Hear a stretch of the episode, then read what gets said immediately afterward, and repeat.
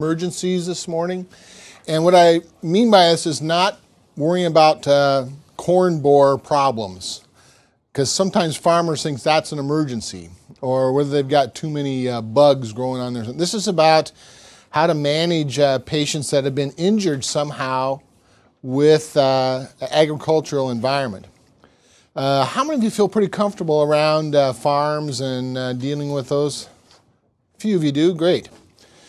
I don't know that, um, that uh, you realize this, but every state has a pretty significant agricultural indu industry. Um, so depending upon where you're at, you're going to be seeing a lot of different uh, kinds of uh, agricultural problems. It might not be uh, specifically some of these things, but it will involve some sort of um, uh, emergency associated with either pesticides, uh, equipment, Uh, as well as coming in contact with power lines, those kinds of things. So your E M S background, your profession, is going to help you uh, manage these kinds of patients.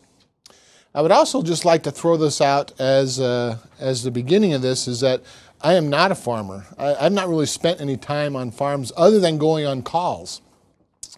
Um, so I'm going to call on some guys to help me as we go through this, because I'm sure some of you have some background associated with the equipment that we'll be talking about. I certainly will. In fact, you'll see some examples of what uh, I've been on, because I do have some photos that we're going to go through and, and talk about managing these patients. So when I talk about uh, the different types of uh, incidents that you might be dispatched to, really includes all of these kinds of things.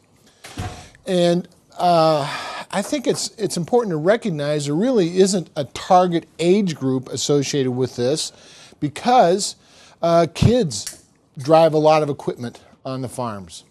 Uh, the elderly, whom we might consider, are actually very active farmers, as well as uh, wh who you might think would be in the normal workforce involved in farms. So it really runs quite a gamut of the types of patients that you see.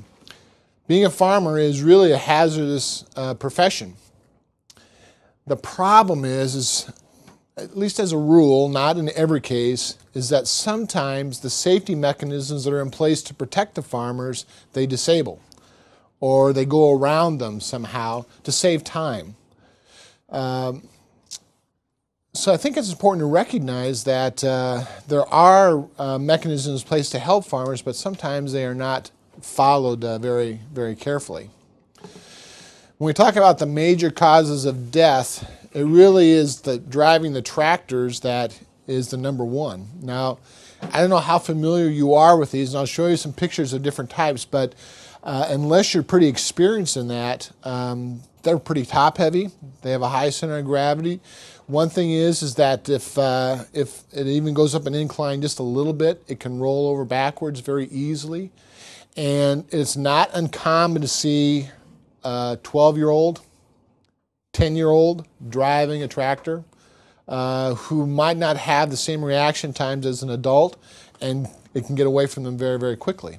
So being thrown off the tractor, having it roll, those kinds of things are very, very common. Uh, machinery accidents, we're going to be talking about things like power takeoff shafts, Uh, the uh, combine heads, those things that get people hurt uh, very, very quickly.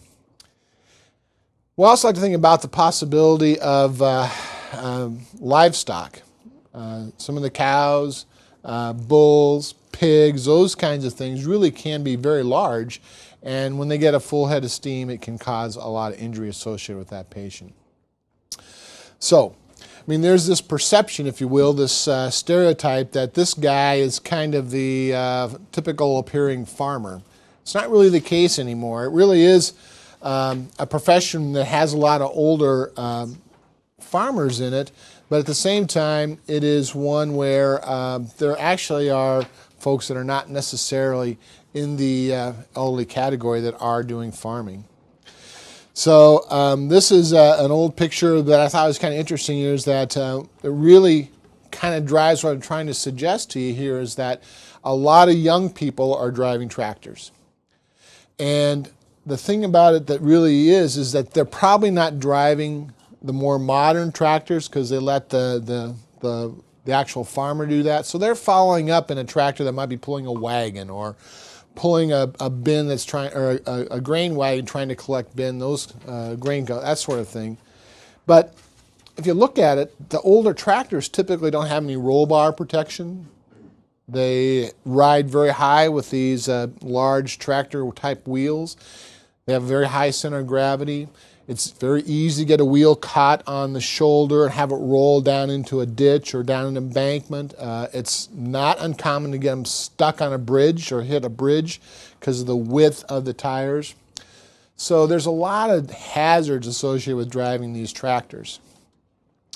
Now the whole idea would be is to have some sort of roll bar, um, some rollover protection system that would prevent the tractor from completely rolling over. And most of the newer ones have that, but it really is pretty substantial because these tractors are heavy. They require a lot of weight uh, so that they can pull whatever it is that they need to pull. And that means the engines are very powerful, not a lot of speed involved, but very powerful. So it's easy for them to uh, get out of control.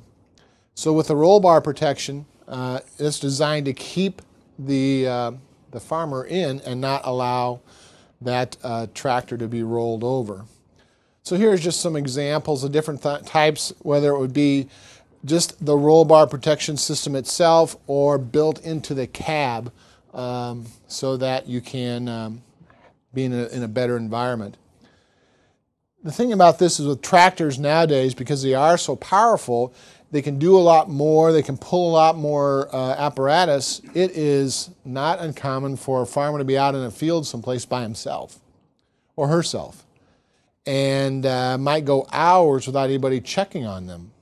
So if an incident occurred, it might be a long time before someone actually found them, before they were found uh, missing. So we need to think about how the tractors are involved with this. Now, again, just here's an example of some of the weights associated with this tractor, again, to try and keep the front end down as it's pulling it. They put a lot of weight on the front, and you can see that the cab is fairly well smashed at this point. It was involved in a rollover. And this part of the tractor, this area here, is really pretty strong. The cab is not, and that's where the, the driver is, and unfortunately, this was a, a fatality. It also is important to recognize that if you start to go up an, an incline, because most of the, uh, the uh, power is back here on the rear wheels, it's very easy for the tractor to pop up. I mean, so fast that you can't get your foot off the, the throttle fast enough or the, the hand throttle fast enough to worry about uh, trying to, to prevent this. You just can't, and you're over. Same way down an elevation or an angle down a ditch or the side of a field or something like that is very easy because of this high center of gravity for the tractor to uh, overturn. So again, here's an example where um, this uh, tractor rolled down an embankment, uh, ended up in the uh, creek here, and the guy was out by himself for working on his field. Nobody found him. So not only was he squished, but he also drowned at the same time because it was found underneath the tractor. And again, you can see when they get the duals on, the tractor becomes very, very wide. The idea is to get more power to the rear wheels so it can pull heavier equipment, that sort of thing. But unfortunately, it becomes tough to manage, uh, especially if you're not experienced with this piece of equipment. Here's an example where um, the duals hit the bridge pillar here, uh, trying to get through the, uh, the, the county bridge. You've probably seen this where they have a gravel road coming to a small bridge that covers a creek and then go on the other side. And usually they're older, not very wide. So in this particular instance, what happened was the, um, the wheels gave way, stopped, uh, and um, part of the equipment came forward. The driver came backward and got caught in some of the equipment. It wasn't a fatality, but got caught just because he didn't gauge how wide the vehicle was uh, going through that, uh, that bridge. This is a, a, a tractor that articulates. In other words, there's a center pin so that it can spin, uh, turn very, very sharp corners. These, by the way, are hundreds of thousands of dollars in value, very, very expensive type tractors, a lot of power to them, so they can pull these discs and pull planters, which are, again, very, very heavy. And uh, he turned it too sharply and got stuck uh, in the, uh, the cab of this particular uh, vehicle. So when we think about going up that incline, at least from a science standpoint, this suggests it takes about three-fourths of a second for you to get to that critical point where you're either going to go over or not. And unfortunately, our reaction time is not very good. Nobody's reaction time can correct that. So it's not uncommon within almost two seconds to be all the way over, depending upon where you're at going up that particular incline. So being uh, aware of the tractor's characteristics are, are important, and again, unfortunately, a lot of folks don't really do that. Now, this is kind of the business end of, uh, of the tractor, and um, again, for those of you that, that aren't really familiar with them, essentially what you've got is the engine driving a transmission so it can drive the wheels, but there's also an offshoot of that that's called the power takeoff shaft. It's a P T O shaft, and it spins. The idea is, is that you can attach a shaft to the P T O shaft, um, and it can drive other pieces of equipment like a baler, um, a planter, those kinds of things, and that powers the equipment that's being pulled behind, an auger, those kinds of things. Then you'll note that it's got black hoses along through here, and come on, those are also the hydraulic system that can um, raise and lower and turn devices so that it can be uh, effective. Now, one of the things that sometimes happens is, is that the power takeoff shafts can be a, a pretty severe cause of death associated and, and injury associated with farming. So I don't know if you can really see, this is a, a, a farmer that's covered with a, a blanket at this point. He got caught in the power takeoff shaft. Here, here's what you have to envision is that if the tractor is running and the power takeoff shaft is engaged, it's spinning. There's a sleeve over it that's supposed to protect uh, that shaft uh, from the outside. And you probably notice that sometimes farmers wear coveralls or thicker kind of clothing. What can happen is if they disable the protective covering and uh, there's a, a, a pin that helps keep the shaft in place to the power takeoff uh, uh, shaft, it can catch on your clothing. It can pull you in very, very quickly. And it can spin you around. It can throw you away. Sometimes you'll just get your clothing ripped and uh, you get thrown. But sometimes because the clothing is strong and thick enough, it can actually pull you in and spin you around the power takeoff shaft. Um, and unfortunately, uh, it if that happens, it happens so fast, there's no way you can get out of that particular situation. So the idea is, is a protective covering so you don't get direct access to uh, the shaft. Again, when you see it, there's a, there's a joint here that attaches to the power takeoff shaft, and then there's kind of a knuckle here, if you will, with a covering on it so that you can't get down into it. But it takes time to remove and reattach, remove and reattach as you're changing equipment. So unfortunately, a lot of times what happens, uh, this safety covering is removed from the, the, the, the piece of equipment, or it breaks.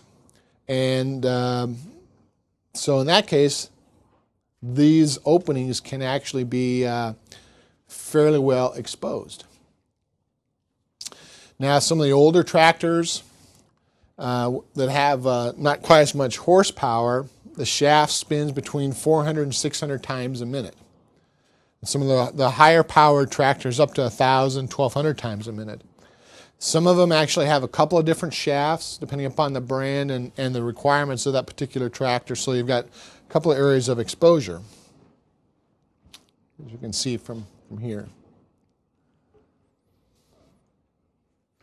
So this is an example of uh, of a piece of equipment that is driven by a power takeoff shaft, um, old style manure spreader, so that they throw uh, the manure into this device they pulled along behind the tractor, and there's a there's a, a belt, if you will, that moves the manure back to the area here, and this throws it out and spreads it on the field so it can be used for fertilizer and replenish uh, the ground.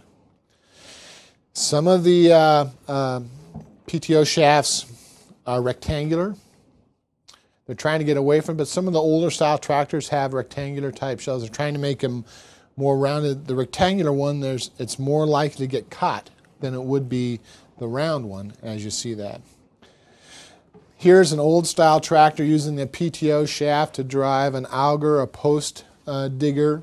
Again, just this uh, piece of, uh, of equipment. You can see there's a lot of exposed uh, joints to this, a lot of areas where the, uh, the the farmer could get caught and pulled into that particular piece of equipment. So what ends up happening is, as I mentioned, uh, if they have anything on their clothing, um, uh, or if there's a pin that's kind of sticking out to catch it, it's very easy to get pulled into these devices, whether it's a pulley, whether it's a P T O shaft. So again, the idea is that, that the manufacturers put these big warning labels, and they put these uh, devices on to try and protect them, but as this slide's indicating, they sometimes break. And it's just easier for the farmers to remove them and leave that joint exposed uh, because it could pull them in. So here's an example of a farmer whose overalls um, got caught on the power takeoff shaft and pulled them in. It took about two seconds for this to happen. I don't know if you can kind of see the um, see what's happening, but he wasn't found for quite a while because nobody recognized that he'd been missing because, again, farmers do a lot of stuff on their own out and about. So again, you can see it had the square, rectangular type uh, P T O shaft, and he was uh, leaving it spinning, trying to make some adjustments here, and his coveralls pulled him in, spun him around on that particular Uh, device.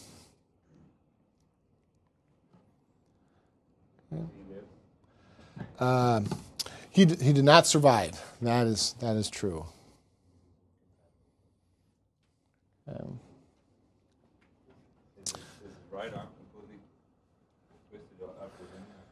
yeah, he's just kind of folded and folded on himself. That's so much power, and this is an old tractor with not very much horsepower to it, but it's got enough power to do that to you that quickly when it comes to um, managing the patient. This becomes a recovery situation. This is not a, a, a rescue uh, resuscitation uh, attempt at this point. And you'll find that typically what happens is that there's clothing that gets caught, wraps around. You see, here's the shaft, here's his coveralls. Um, the, the story that we got for this one was he was trying to step over it, and his pant legs got caught, and it pulled him down and in and wrapped him around. They just keep on going around the shaft? Yep, that's right. That's how much power these things have. Or till it runs out of fuel. That's correct. That's when you'll start, that's when it'll stop. All these devices have kill switches, so if it's running when you arrive there, it's important to make sure that that is hit. Um, but if you're like me, I don't know much about the controls of a tractor. I don't know much about what goes on in there, so trying to find it, unless I knew what I was looking for, can be kind of confusing. So I, I don't know if, if you have any interest in this or not, but I know that if you're in an area where there's going to be some, um, the possibility of um, agricultural situations, it's probably not a bad idea to go to the implement dealer and say, hey, I'm one of the paramedics in town. I'd just like to learn where's the on-off switch and where's the kill switch. And I know the implement dealers would be glad to show you stuff with their, with their equipment. And it varies. Um, again, you guys that kind of have a background in front, there's the, the green boys and the red boys, the green boys being the John Deere folks. And the red boys are the Massey Ferguson International Harvester kind of uh, folks. So it's like Chevy and Ford. There's a big rivalry between, uh, between the different types of devices. And again, you can see on a close-up here trying to, how tightly the clothing is wrapped around. And it happened so fast. You can see he got cut on the knuckle uh, there. And what he was using, as you see, is that large pin to hold the uh, device on the uh, P T O shaft, and this pin caught his pants leg as he was trying to step over it. Grabbed him, pulled him down in. A couple seconds, it was over with. And there's really nothing else to do uh, for that patient.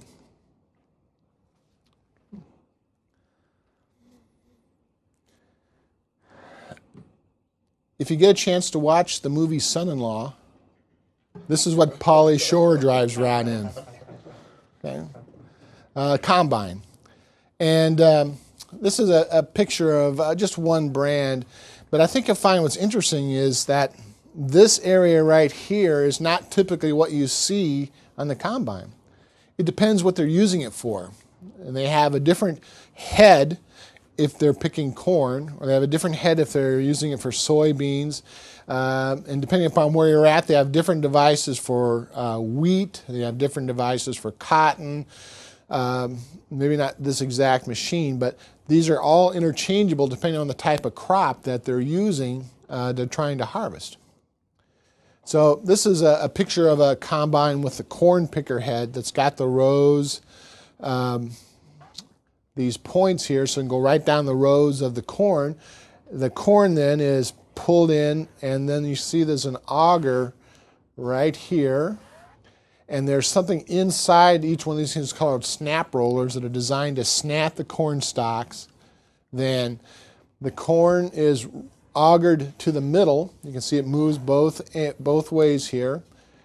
Moves toward the middle where um, the corn is removed from the cob, stored up in this area. Then there's a, a, a chute here that takes the debris and pushes out back. It's kind of an oversimplification, but there's lots and lots of moving parts in this thing. Again, this is a couple hundred thousand dollars for combines nowadays. It's very, very expensive. Um, and they put a lot of safety features in them so that um, it minimizes the possibility of injury. They don't go fast, but again, they have a tremendous amount of power. And again, as I was suggesting, these rollers here snap the corn stalks off. The corn is moved this way through this gathering auger up in here so that the corn is removed from the husk.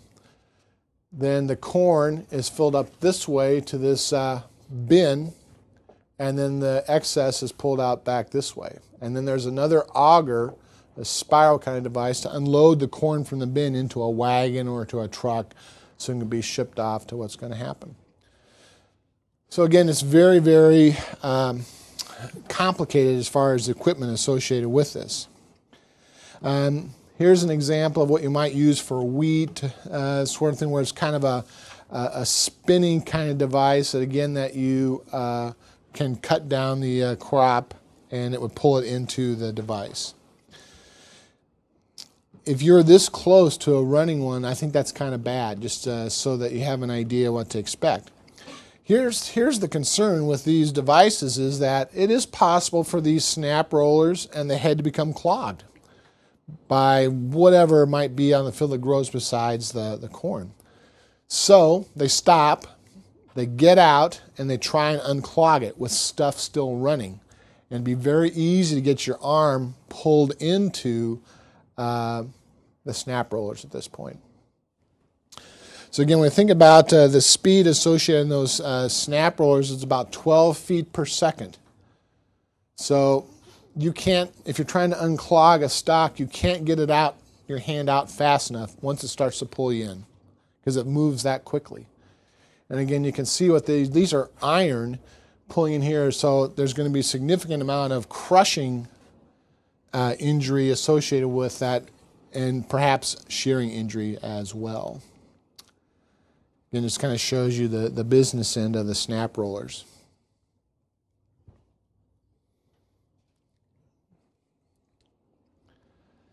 There's the auger then that pulls the uh, corn stalks to the center so it can be moved over. And this thing, just the head itself, weighs several thousand pounds. It's very, very heavy uh, and can cause uh, some injury it's, itself. So, in an effort to protect themselves, the manufacturers put these labels all over the uh, tractors for your own safety. Shut off the engines before unclogging the header, but That doesn't happen that often. Again, they think that in an effort to save time, um, they uh, can get it unclogged without having to shut it down. And yeah, that probably happens several times. Uh, in fact, I'm sure there's uh, folks that have done it successfully without shutting off the engine, so they feel like they've got a feel for what's going to happen until that one time something goes wrong and pulls in. Okay. So again, this is just suggesting uh, how quickly uh, your arm can be pulled in. Uh, you, once it unclogs and starts to pull through, pull the stock through, you can't let go fast enough before it pulls you into the uh, device.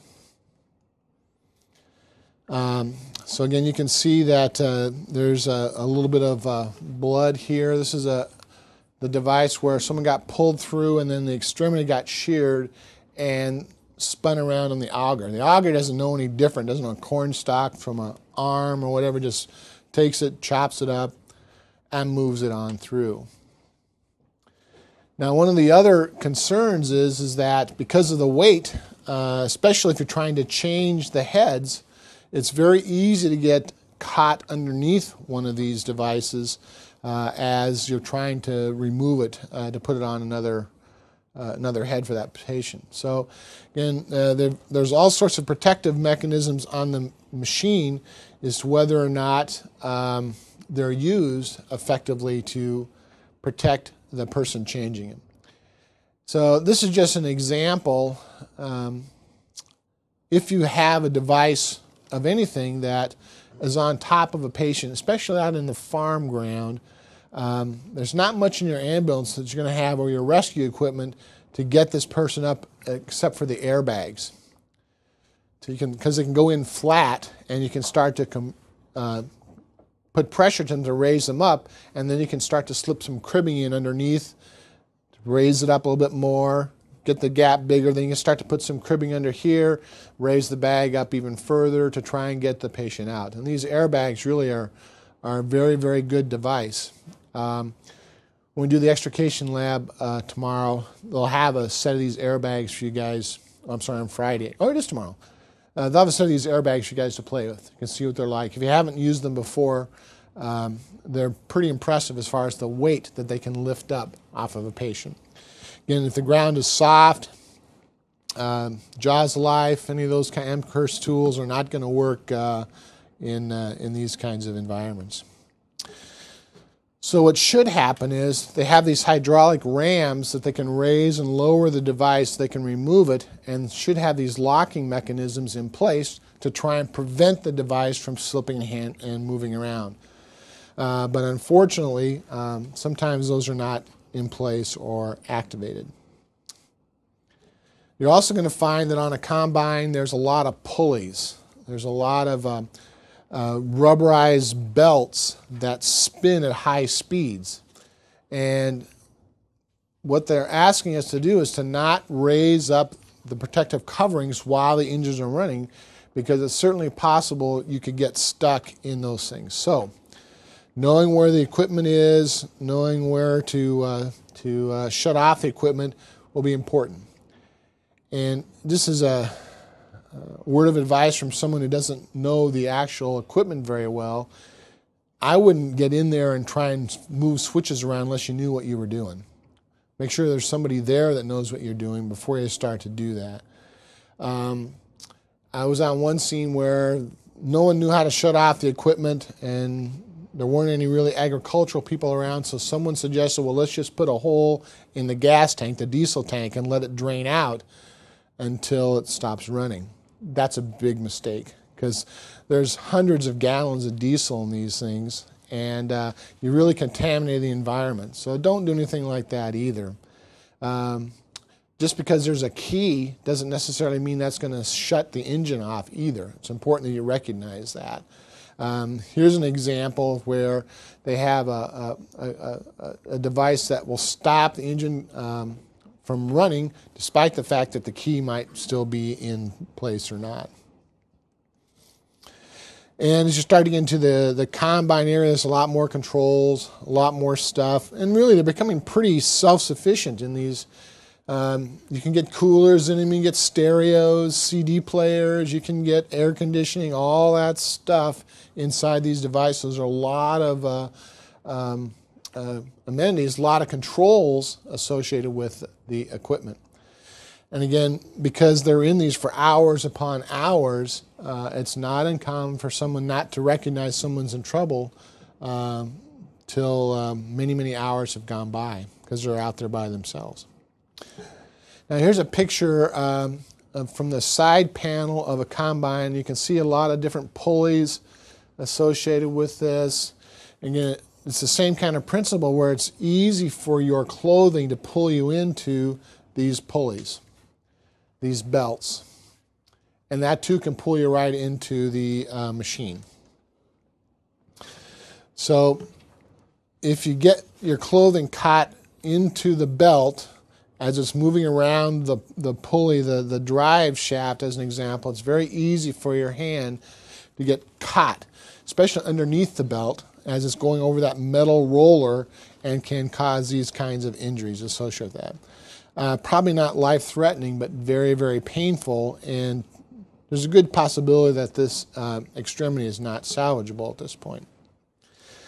Um, Hydraulics is an integral part of most of the tractor systems. Again, really what we're talking about is that there's a, a, a pump, if you will, that uses specialized fluid through it that puts that fluid under pressure so it can cause a, a piston to move up and down, left or right, that sort of thing. So there's thousands of pounds of pressure of fluid inside these hoses.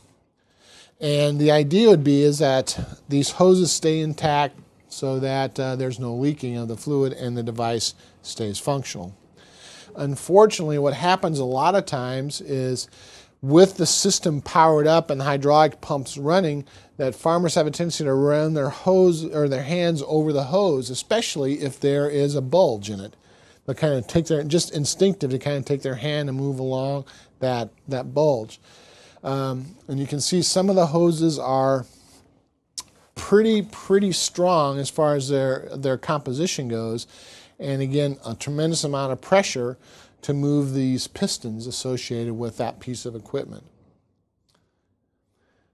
Unfortunately, when there's a bulge, it's not uncommon for there to be a little pinpoint leak of the hydraulic fluid coming out. And because it's coming out at such high pressure, this is a farmer who's wearing a glove that ran his hand over a bulge in the hose, and it shot hydraulic fluid under high pressure into his hand, causing it to swell up, causing it to split open like this. And the hydraulic fluid inside of the tissue like this is caustic. Um, there's really no way to salvage this hand uh, when it's full of hydraulic fluid like this.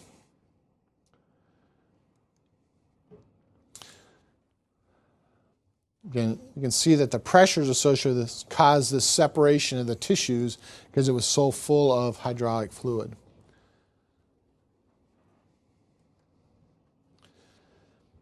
A little about uh, augers. There's all sorts of different types in the, in the uh, farm environment. There are some that are designed so that you put the grain in it and it moves it into a storage bin or a trailer. And there are some designed as unloaders to get stuff out of that bin and to go into a truck or something, uh, a, a railroad car to transport those uh, to the market. So again, essentially what an auger is, it's a piece of uh, iron or very hard metal that's in this kind of spiral shape. And there's a motor or a power takeoff shaft that drives that spiraling piece of metal to pull stuff along, pulls it up or down or across depending upon where that auger is in place. Now the typical auger that's that's used for unloading should have some sort of protective covering over the open part of the auger so that grain can get into it and it can move along the shaft, but nothing bigger than that should be able to get in there. Unfortunately, those become damaged uh, or they're removed for whatever reason, and so the auger becomes exposed at that point. And here's an example of a brand new one where the auger is it's almost impossible to get access to when the device is functioning the way that it's supposed to. But here's an example of one that's become damaged, uh, one that has uh, got a lot of openings to it, so it'd be very easy to get your hand or your foot stuck in this auger and uh, be pulled into it. And again, it's much more powerful than the strength of your bones. It'll just pull you right in, and it'll snap and twist and break um, your extremities very, very easily. So here's an example of a guy that was wearing a big, thick farmer's boot that got his foot stuck in the auger. He was able to get it out pretty quickly, but you can see it chewed up the foot, fractured, fractured the ankle. And this just took about a second for it to happen. Uh, so again, you can see that he was fortunate he was able to get out of the uh, piece of equipment. Because of the possibility of being stuck in it, it spins and spins and spins. It can pull, it can lengthen, it can sh cut off an extremity. So this is a leg, this is the thigh, here's the knee over here. There's these types of marks all the way up and down the leg. Again, there was someone there that witnessed what was going on, so they shut the machine off very, very quickly. Um, these are patients that are essentially trapped in the device. And about the only approved way to get them out of that is to back up the auger so it goes back the other way manually. So uh, if they're awake still, there's a lot of pain associated with this. So sedation, if they're awake, if their pressure will tolerate it. Um, again, the, the calls that I've been on uh, is amputation in the field of that extremity. They cut it off before they try and get them out because they're so lengthened, so long that you can't get the device or uh, the patient extricated from the device. Yeah. Yes. Uh, no, uh, that's a good question. But that's not in your scope of practice as a paramedic to do an amputation, uh, although it wouldn't be very difficult in these settings. Um, the, um, the situations where I had, the guy was trapped for several hours. Um, the, um, the, the twisting and, and snapping of the bones led to some, some pretty significant bleeding, but eventually got to the point where the vessels clotted off, so he wasn't bleeding very much when we got there. Uh, so we had a little time, so uh, anesthesiologists and orthopedic surgeon were brought to the scene, and they did it. They they sedated him with uh, ketamine, or Special K, as you guys might have heard in other ways, which is a kind of an anesthetic, kind of a dissociative medicine in their brain, so they don't have to worry quite so much about airway stuff because it can get to his airway very easily. And then did the amputation. Um, the orthopedic surgeon did the amputation. Right equipment and that sort of thing. It, it took hours to get it done. Now here's an example of um, where the uh, the auger just took the foot right off. He was able to get out quickly, but what I'd like you to just see here, he's wearing pretty thick, heavy leather boots, and how it went through the boot and the foot uh, in just a matter of a couple of seconds. So it's very, very quick as far as that goes. Now, I don't know if you've seen, uh, as you drive around the countryside, you've seen these big, huge metal grain bins that are on farms. Some are very wide, some are very tall. At the bottom of those, they have a, an auger that helps try and move grain towards the middle or towards the exit so they can get out of that uh, particular de device. Usually a little electric motor that runs it. Uh, it's usually running on uh, two twenty or four forty power, so it's very powerful as far as electricity goes, uh, but at the same time, it's uh, something that can really cause a lot of damage to your, your patient. This is an example of the unloading type auger. The sweep auger gets it to this area, then the unloading auger unloads it down to um, hopefully the loading auger, something underneath here, so it can move the auger to whatever you're going to make it go to. And again, um, this is an example of an electric Uh, auger. So here's a guy that was inside the grain bin trying to help get the grain out, and got his clothing caught in the sweep uh, auger. And you can see it just ripped the clothing off, wrapped up around his neck and head, so he actually strangled uh, with this uh, device.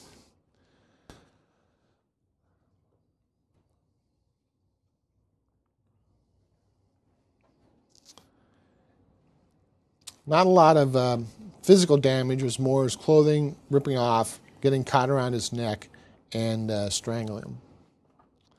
Again, that's what corn looks like inside the grain bin, um, and that's what he was trying to remove out of the, uh, the bin.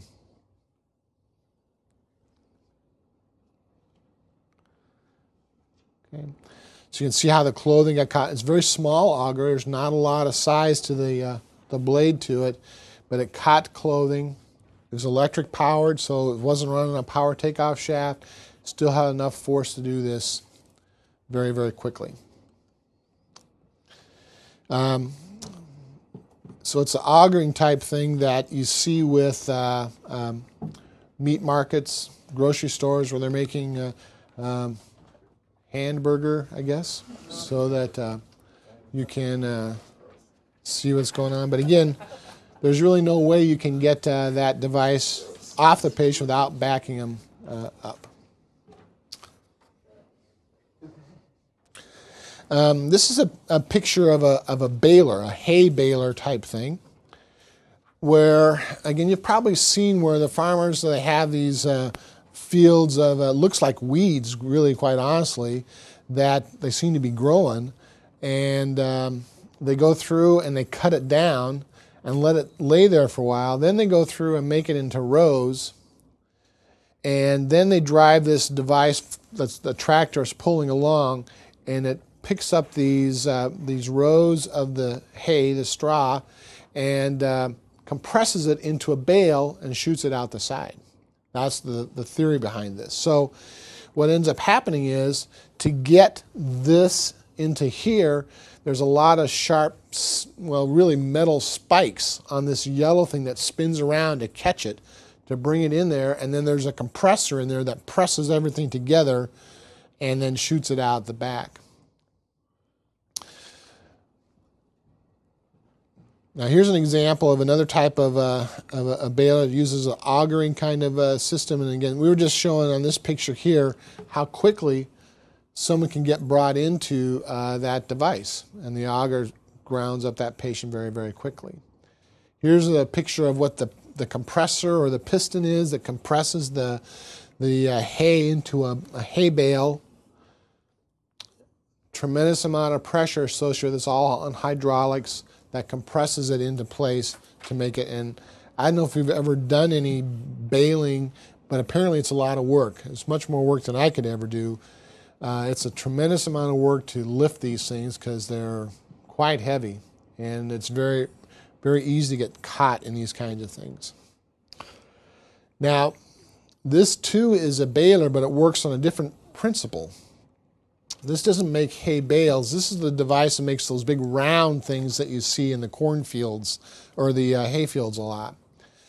And it can be used for a lot of different products besides hay, but essentially it's the same principle. It has these spikes here that pulls the product into the machine, and these belts pick it up, spin around and around, and just keep adding to it and adding to it till the device becomes full. Then the back end opens up, and out pops one of those big round bales that you might see in the, uh, in the device. So here's a guy that went to um, unclog Uh, his machine, and uh, got it unclogged and got his feet up against those straps, uh, these straps that pull the hail up, and so it just ran and ran and went through his boots, went through his skin, causing these kinds of, of damage, um, significant damage associated with those, those balers. Skid loaders, a lot of farms have these things now. A lot of construction people have these devices. Quite honestly, they look like a lot of fun to drive, but they can be kind of dangerous uh, if you're not knowing what you're doing with that. Again, the idea would be is it has a protective cage, remembering that it's got drive wheels um, on each side. There's controls. You can run one side or the other of this. as well as it has a, a, a lift, kind of like a loader, scoop. You can have it do a lot of different things with these devices.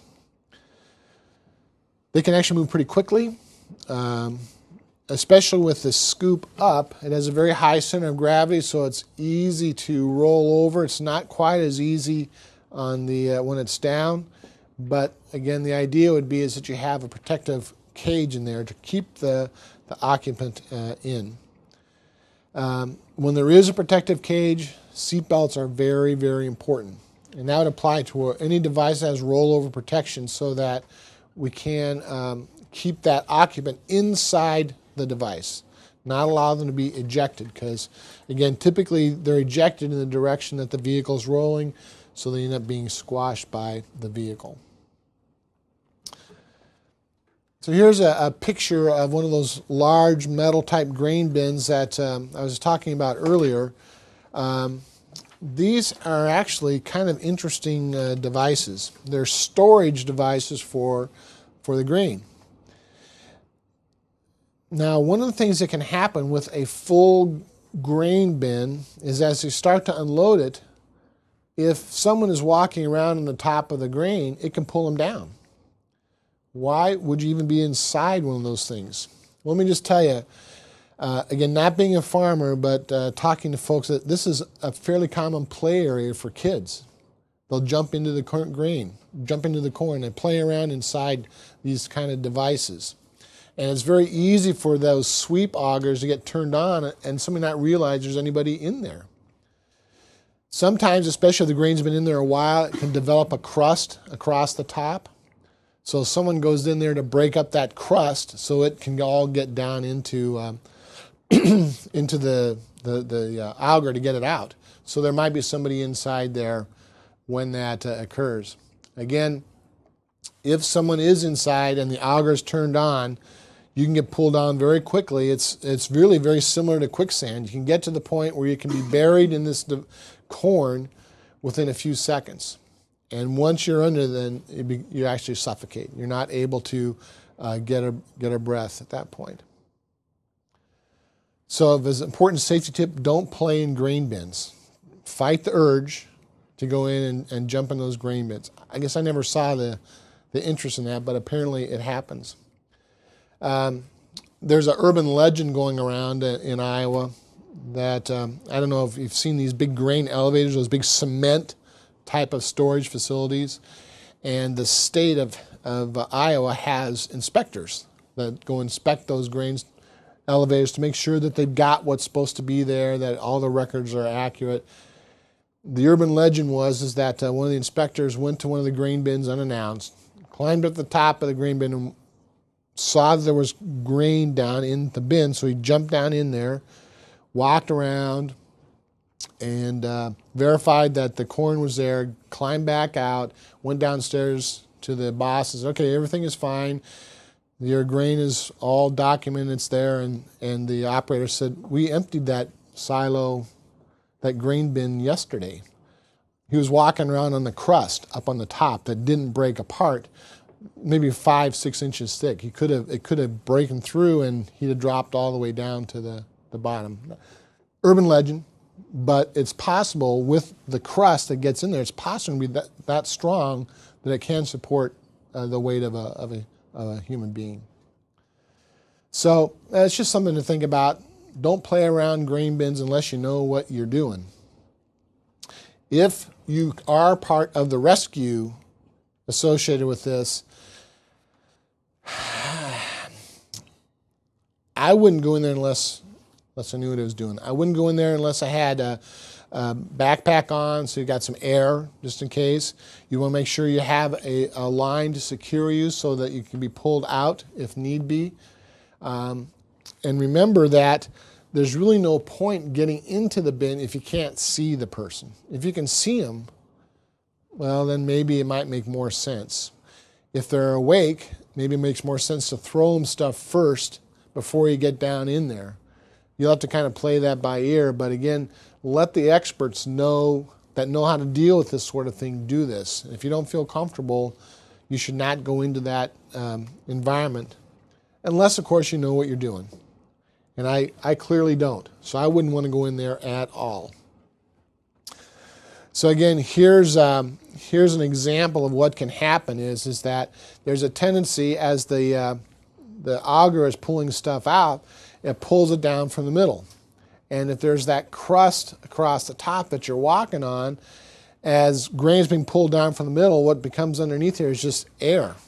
And these are the sides of the grain being pulled down. And if this thing collapses, which it could, it pulls you down. You drop several feet down deep into side where the corn is at, and there's corn coming down on top of you all the time. So you can actually be pretty well covered up uh, in just a few seconds. So this is the light to freedom. And inside every grain bin, they've got a ladder. They've got a fairly large exit port, um, and you can fit through there with an S C B A uh, if you feel like you need to get down in there. But again, remember, don't go in unless you feel you know what you're doing.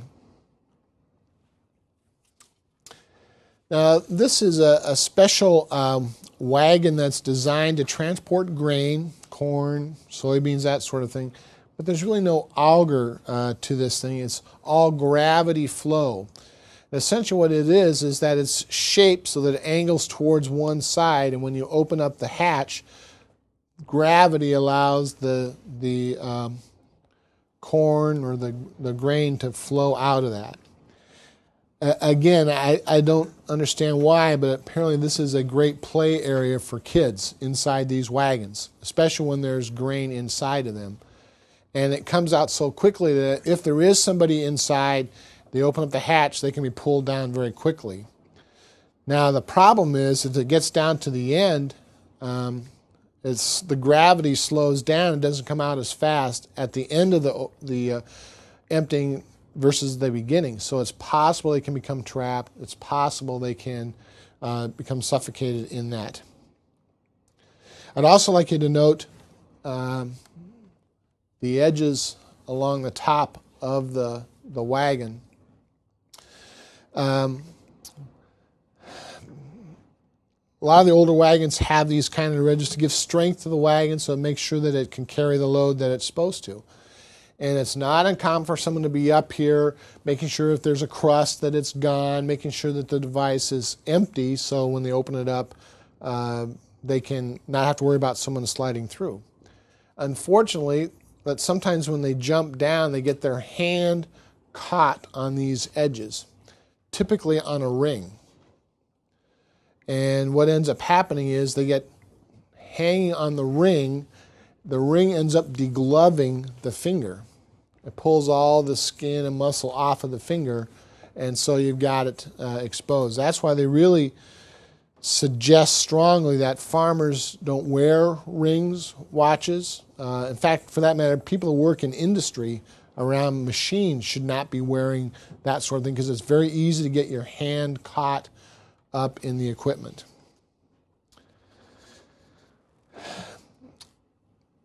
When the grain is harvested, especially if it's been a very moist um, year, the corn is very moist. So the idea would be is to, to not only keep it from spoiling, but to also make it more marketable, they dry it. So they usually have some propane uh, that runs dryers, heats, and fans so that it blows into the grain bin to try and get it dried out as quickly as they possibly can so that it prevents uh, spoilage on that. So again, there's a potential of a propane leak. There's a potential of electrical problems associated with these devices that the farmer comes in contact with. So you should need to be aware of these as you're approaching what you're dealing with these kinds of settings. Now, um, I'd also just want to start talking a little bit about confined space environments that you might find yourself in. And there's really a couple of them. Um, there are the confinement buildings for animals, where the flooring is such so that waste products from the animals drop down below, and it has a very powerful ventilation system to keep the gases that are produced from rising back up and killing the animals. They're very dependent upon electricity in those, in those environments. And then they are the silos. And I don't know if you've noticed, there's, these are those kind of blue silo looking kinds of things that you'll see um, uh, on farms, that there are certain types of products that when they're put in here, they also produce a gas that raises to the top and needs to be vented off. And these silos um, do that. If you have to get into those kinds of areas, you can be overcome very quickly, either in the confinement building or in the silo. These are just some of the gases that are uh, present uh, in these confinement buildings. So all of these can cause you grief. They can all get you into trouble. So unfortunately, if the power goes off in a confinement building, um, the farmers are going to go in there to try and get as many of the animals out as they can, because they can become quickly overcome by these gases. Unfortunately, the farmers become overcome as well, and what you end up hearing is a farmer collapses, so the son or another family member goes in to try and get the first guy out, they become collapsed, and then it just kind of snowballs. You get more and more people stuck in this confinement building because of the gases, until someone comes in with a uh, uh, self-contained breathing apparatus to get everybody out. If, in fact, the power goes off and they're not able to control the gases, then they start to rise up, and everything that is in there uh, will die because of the exposure. So one of the things that you'll see is that that methane, which is there, by definition, it is an asphyxiant. In other words, it does not support metabolism. It'd be like breathing nothing as far as your body is concerned. And unfortunately, the methane itself doesn't have an odor to it. It's lighter than air, so it rises up from the bottom when the, the, the confinement building loses its power, and it's very, very flammable. So it's got a lot of bad things associated with that. Ammonia can cause a burn not only to the skin but to the respiratory tract, and, and I'm sure you're all aware of the uh, aroma associated with uh, ammonia. But again, in a gaseous state, it too is lighter than air. Carbon dioxide, as you know, is an asphyxiant, so it will not support metabolism, but fortunately it's usually heavier than air, so it stays low in, uh, in the pit. And hydrogen sulfide, which is that kind of rotten egg smell that you sometimes get, uh, that too is heavier, so that stays down. But it's present. So you find the farmer trying to get um, livestock out of the confinement building, and uh, they are overcome by the gases, and uh, eventually uh, can die because of the asphyxiants that permeate the environment. If, in fact, they're trying to fix a piece of equipment down below in the receiving uh, pit, it is certainly possible that, that some of the gases that were there are still present. And unless they have the right type of equipment on, um, they can become overcome. It's the same principle with uh, workers getting down to the sewer and some of the sewer gases that you might see, or those folks that Uh, are charged with cleaning out the railroad tank cars, getting down inside the tank car to clean things out. It's a less than friendly oxygen environment, and they can be overcome very quickly.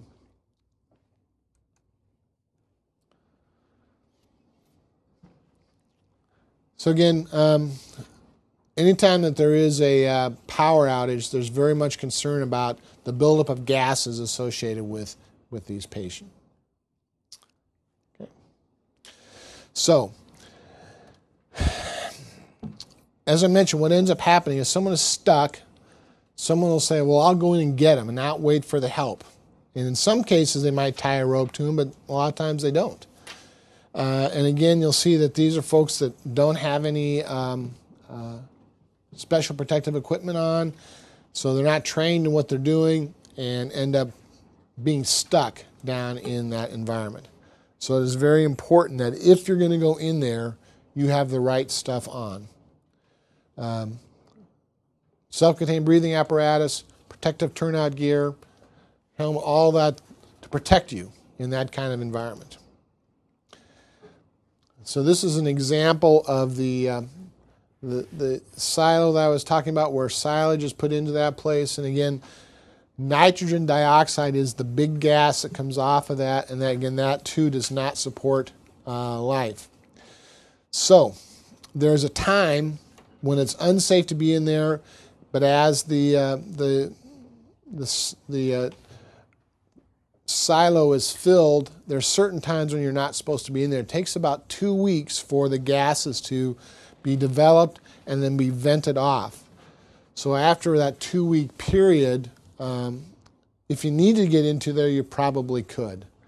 Again, farmers do that to check the status of the, the silo, to check that sort of thing. Um, so if you have to go inside one of the blue things on, uh, on a farm rescue, find out when it was filled. Someone should know that somewhere on the farm. And if it's within two weeks, uh, you really don't want to go in there. You'd only want to go in if you had the right equipment for that particular uh, patient.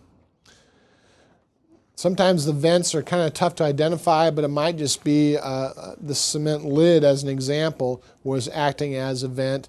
Uh, again, it might be dangerous around that vent during that two-week period as the gases are being vented off. Um, I don't think there's any other um, profession that involves more hazardous materials uh, than farm, because of all the uh, pesticides and uh, fertilizing products. They're exposed to a lot of different uh, situations associated with uh, dealing with agriculture. So again, I don't know if you really spend any time in a, in a farm, but typically they've got a, a barn or a shed someplace where they store a lot of chemicals. And there are always a bunch of them. And you'll see that they kind of mix them up together. They know where stuff is at, but chances are they might not be aware if there's any hazards associated with uh, interacting of these various agents. So this type of building is really at risk for a fire, really at risk for some sort of toxic exposure. And again, be very careful if you find a setting where you've got this and you need to go in and get somebody out of that. Pesticides, um, as an example, are really designed to get rid of the bugs associated with eating the crops.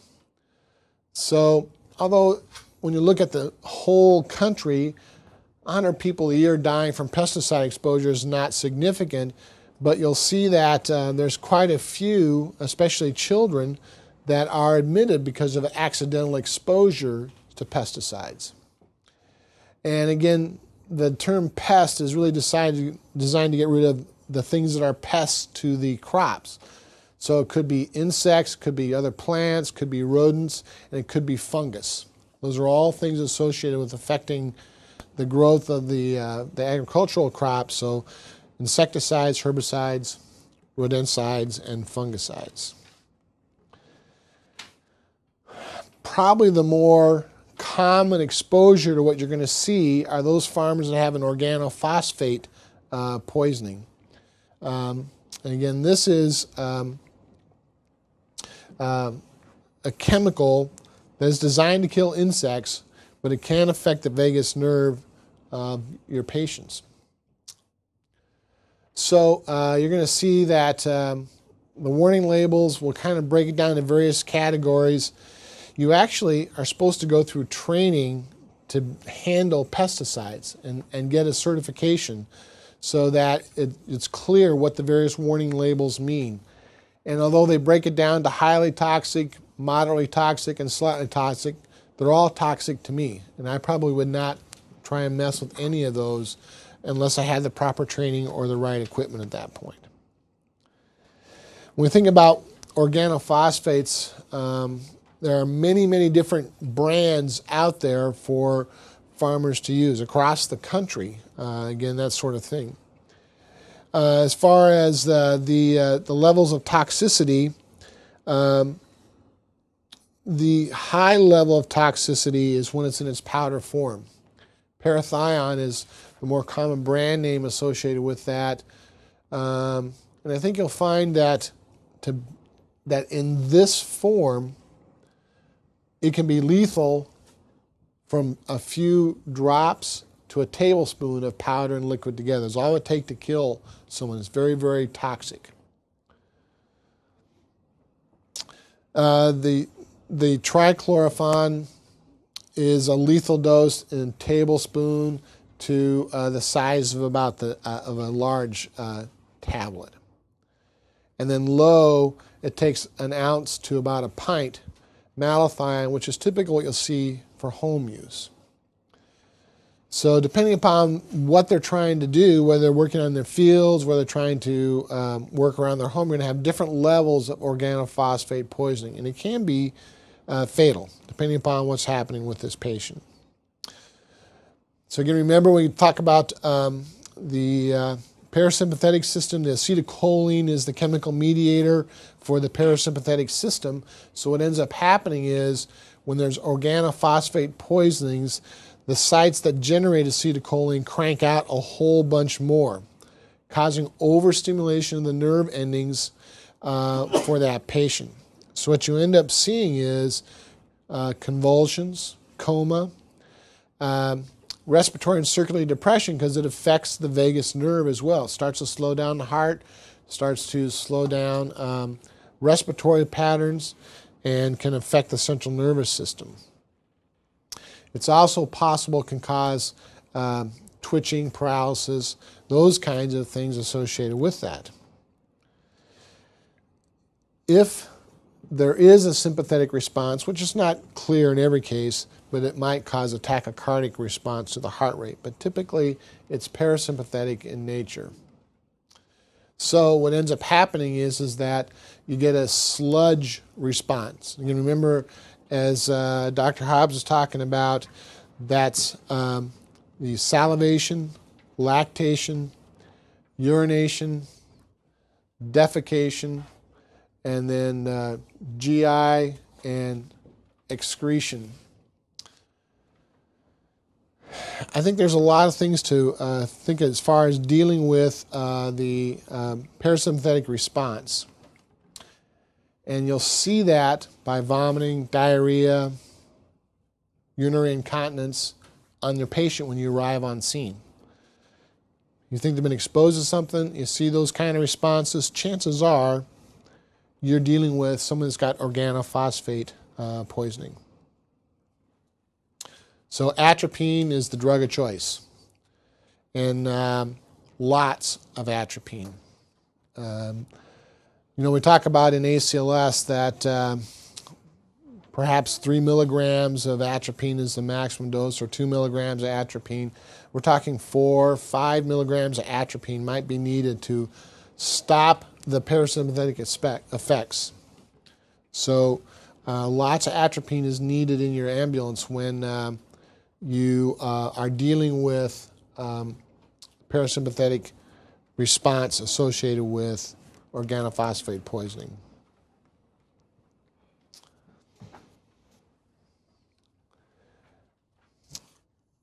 When you also see the patient that's got this, you're going to see they're going to have fasciculation.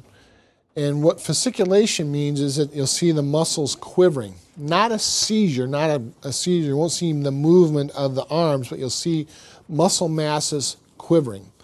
It's also one of the things that you see when you administer paralytics. You'll see that there'll be some fasciculations associated with that. Um, I also have a lot of, uh, of, uh, of uh, saliva. You'll see some pupil responses associated with, with that patient. Uh, anhydrous ammonia is a uh, fertilizing agent, and it's actually uh, ammonia that's in a gaseous state. Uh, anhydrous actually means without water. There's no water involved in this. So it's in a gaseous state that's injected into the ground so they can start to work on the elements that are there to help in a fertilizing project. So what you'll see is, is there'll be uh, the tractor pulling the tank, the anhydrous tank, and then there'll be a, a device behind it with these probes that go down into the ground. As it's pulling it along, it's injecting the gas down into the ground, the anhydrous ammonia. And it's not uncommon when they lift these things up off of the ground so they can turn around that you'll see some of this cloud come out of the device. Uh, that is anhydrous ammonia uh, in the air. It is colorless, but it has a tremendous odor. You'd know it right away. And um, it is very, very cold. And what it does is it's a, it's really attaches itself to fluid. It's a hydrophilic. In other words, if in fact the gas gets to your skin, your face, your eyes, your mouth, it'll absorb moisture from those tissues to try and make it get back into its normal state. It actually looks like it's a burn that occurs with it, but it's actually pulling out moisture. It's uh, taking um, what fluid it can get out of the environment. So these are the air areas you're going to see typically associated with injury with these uh, types of patients. Again, exposure to the respiratory tract is a big one because you're there kind of getting into the gas itself, as well as because it's so cold, it's possible that you might have frostbite. Now, here's, here's what I don't get, and we talk, we'll be talking about this later, but um, meth labs use anhydrous ammonia, and it's not uncommon for people to go to a farm and try and steal anhydrous ammonia so they can cook the meth. So it's not uncommon for these folks that aren't used to that to get a lot of injury uh, or in the meth lab itself to have an exposure to anhydrous ammonia in somebody's house, a garage, a car. You might be dealing with anhydrous ammonia burns. So be aware it's not just a farm injury that you're going to see. It's used in a lot of other different things. How toxic is that, uh, like if we're dealing with it, if somebody's got that burn, if it's not still in the immediate area? Oh, good question. As far as toxicity to you, if, if the environment is safe, there's no white cloud that you're in, um, I would still have my protective uh, Uh, clothing on, but chances are of you getting something out of that is probably going to be pretty minimal. The, the fluid, uh, un unless they're actually coated with stuff, the fluid is pretty well absorbed what it's going to be into the gas itself, and you'll just see the tissue damage. You're probably not going to get a lot of exposure yourself, but I would make sure that I was protected as best I possibly could just in case. The idea is making sure you take care of the A B Cs, life threats associated with this, and get uh, the clothing off, and then flush. Try and restore some fluid to the areas that were affected to try and get that fluid back in to stop the absorption process. So uh, here's an example where um, some uh, anhydrous ammonia got into this guy's face, caused damage there. And you can see here's another example where it looks like it might be a burn, but it's actually fluid being removed from the tissues as part of a chemical reaction. I'd just like you to note the nose. You can see the white coming out of the nose. Uh, that's uh, signs of pulmonary edema.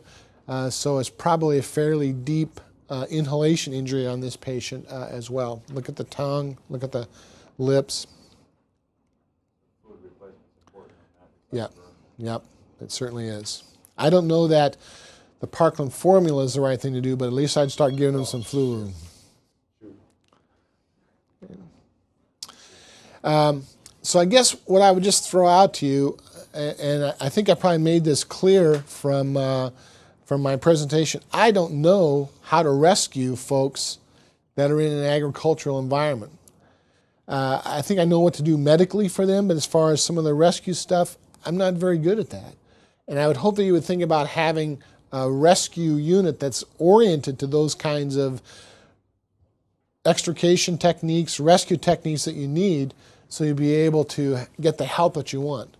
And again, depending upon the state, like Iowa as an example, has lots of fire departments, small town community fire departments that are pretty good at dealing with these types of emergencies. I can't say the same for those you say in Alaska, where you got, do have agricultural products, but I don't know how often that it occurs.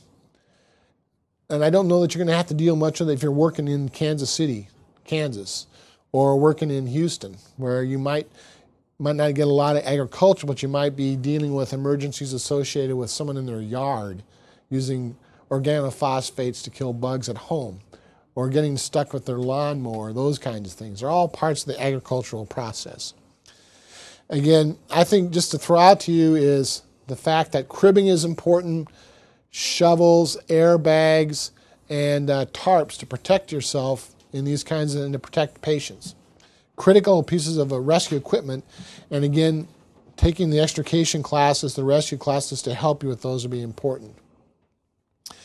If there is an amputation, um, don't make the decision that that's non-salvageable.